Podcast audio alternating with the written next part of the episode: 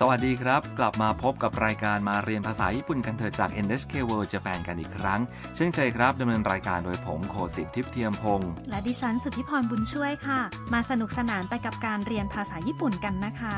วันนี้เราจะเรียนบทที่ 46 เกี่ยวกับการพูดแสดงความรู้สึกอย่างซับซ้อนเล็กน้อย ครั้งนี้เป็นครั้งที่สองของสำนวนลักษณะนี้ครับ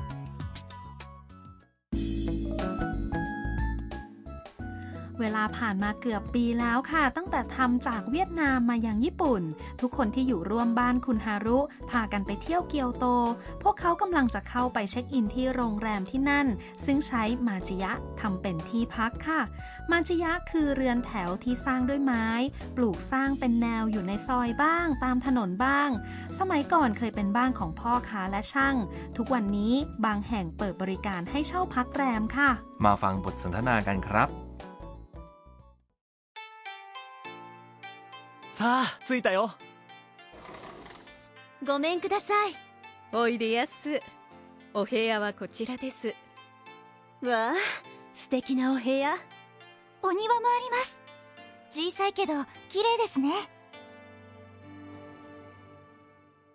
มาดูความหมายกันครับ ที่หน้ามาจิยะไคโตะพูดว่า さあ着いたよ เอาละถึงแล้วละ มีย่าเปิดประตูเลื่อนออกแล้วเอ่ยว่า ごめんください สวัสดีค่ะ ฐานเจ้าของสถานที่ตอบเป็นภาษาเกี่ยวโตว่า おいでやす ยินดีต้อนรับค่ะ เจ้าของสถานที่พาทำกับคนอื่นๆ ไปที่ห้องแล้วก็บอกว่า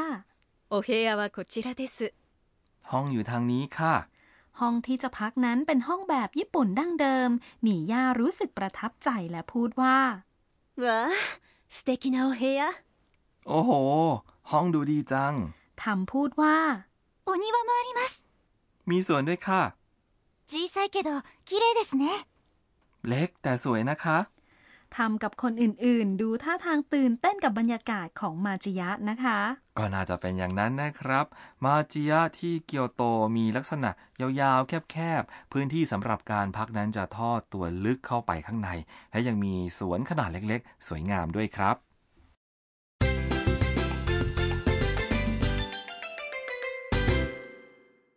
สำนวนหลักประจำวันนี้คือ เล็กแต่สวย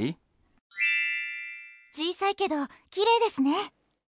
จำรูปประโยคนี้ไว้ก็จะแสดงความรู้สึกที่ซับซ้อนเล็กน้อยออกมาได้ครับ มาดูความหมายกันก่อนครับคำว่า 小さい แปลว่าเล็ก เป็นคำคุณศัพท์ อิ และต่อมาคือ けど แปลว่า แต่พูดรวมกันเป็น 小さいけど แปลว่า เล็ก แต่ จากนั้นคือ 綺麗です ตรงนี้คือคำคุณศัพท์ ณคำว่า 綺麗な ซึ่งแปลว่า สวยโดยที่ตัด ณ ออกไป แล้วก็เพิ่ม des ต่อเข้าไปครับ มาถึงจุดสำคัญประจำวันนี้ คือ การรวมประโยคโดยใช้ けど ในสำนวนหลักประโยคที่เกี่ยวกับสวนของเรือนแถวมาจิยะ ซึ่งก็คือเล็ก และสวยนั้นเชื่อมต่อกันด้วยเคโดะเพื่อแสดงความขัดแย้งครับ เราสามารถแสดงความรู้สึกหลากหลายได้ด้วยการใช้เคโดะใช่ไหมคะ ใช่ครับคำว่าเคโดะนำไปต่อที่ประโยคต่างๆ ได้ อย่างประโยคที่มีคำคุณศัพท์อิคำคุณศัพท์นะ และคำกริยา ในประโยคที่นำหน้าเคโดะมานั้นจะอยู่ในรูปธรรมดา คือไม่มี des หรือ must ซึ่งจะฟังดูเป็นธรรมชาติกว่านะครับ เอาละค่ะ มาฟังแล้วพูดตามนะคะ 小さいけど小さいけど綺麗ですね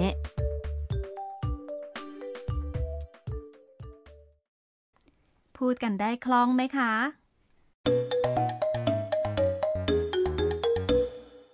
ต่อไปมาฟังบทสนทนาที่ผู้หญิงคนหนึ่งแสดงความรู้สึก ด้วยการเชื่อมต่อความคิดที่แย้งกัน ขณะที่กำลังพยายามเลือกโรงแรมจากเว็บไซต์ท่องเที่ยวอยู่กับเพื่อนชาวญี่ปุ่นครับ このホテルはどうですかうーん綺麗だけど高いですね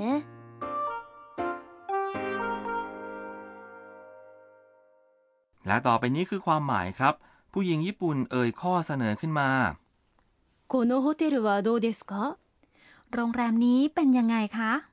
ส่วนที่พูดว่า このホテル แปลว่า โรงแรมนี้ และ どう เป็นคำบ่งชี้คำถาม แปลว่า อย่างไร うーん綺麗だけど高いですね เออสวยแต่แพงนะคะ คำว่า うーん คือคำที่พูดเมื่อตัดสินใจไม่ได้ ต่อมาคือ 綺麗だけど ตรงนี้มาจากคำคุณศัพท์นะคำว่า 綺麗な แปลว่า สวย รูปประโยค 綺麗です ได้ถูกเปลี่ยนเป็นรูปธรรมดา 綺麗だ โดยมีเคโดต่อเข้าไปสำหรับคำคุณศัพท์นะ และคำนาม รูปธรรมดาสร้างได้โดยแทนที่ des ด้วยดะนะครับ การเพิ่มเคโดต่อเข้าไปก็จะเปลี่ยนตรงนั้นเป็นดาเคโดนั่นเองครับ ฟังแล้วพูดตามนะคะ 綺麗だけど綺麗だけど高いですね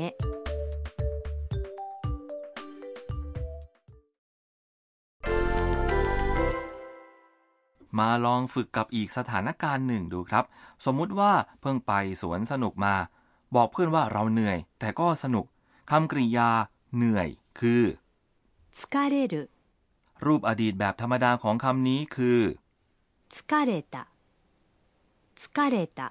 นี่คือรูปตะของคำกริยานั่นเองครับ และ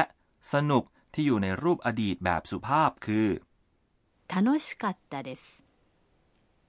楽しかったです เชิญพูดได้เลยครับ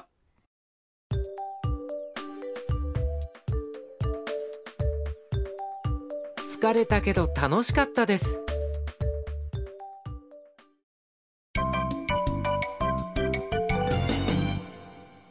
สำนวนเสริมประจำวันมาจากสิ่งที่มีย่าพูดขณะที่เข้าไปในมาจิยะจำไปใช้ทั้งอย่างนี้เลยครับ ごめんください สำนวน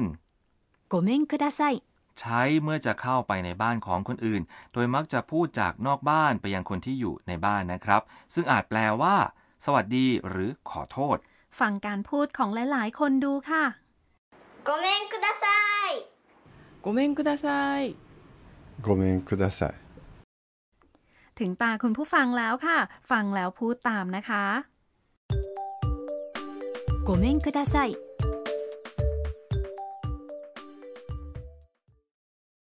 มาฟังบทสนทนากันอีกครั้งครับ さあ着いたよごめんくださいおいでやすお部屋はこちらですわあ素敵なお部屋お庭もあります小さいけど綺麗ですね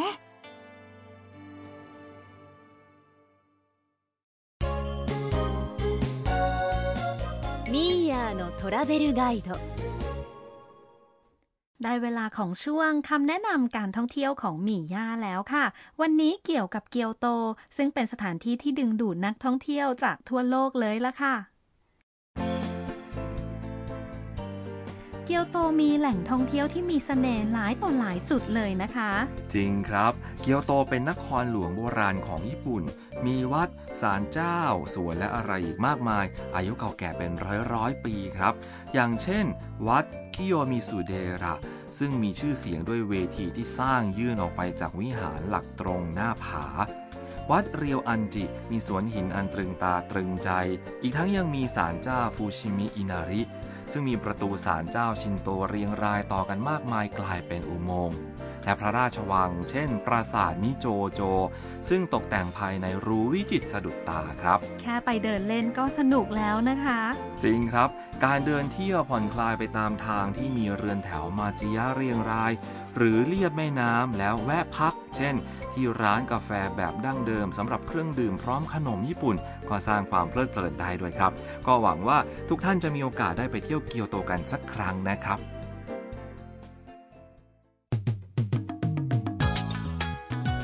เป็นยังไงบ้างครับ หวังว่าคงสนุกไปกับรายการมาเรียนภาษาญี่ปุ่นกันเถอะนะครับ อย่าพลาดกลับมาติดตามกันต่อนะคะสำหรับวันนี้เราสองคนขอลาไปก่อน สวัสดีครับ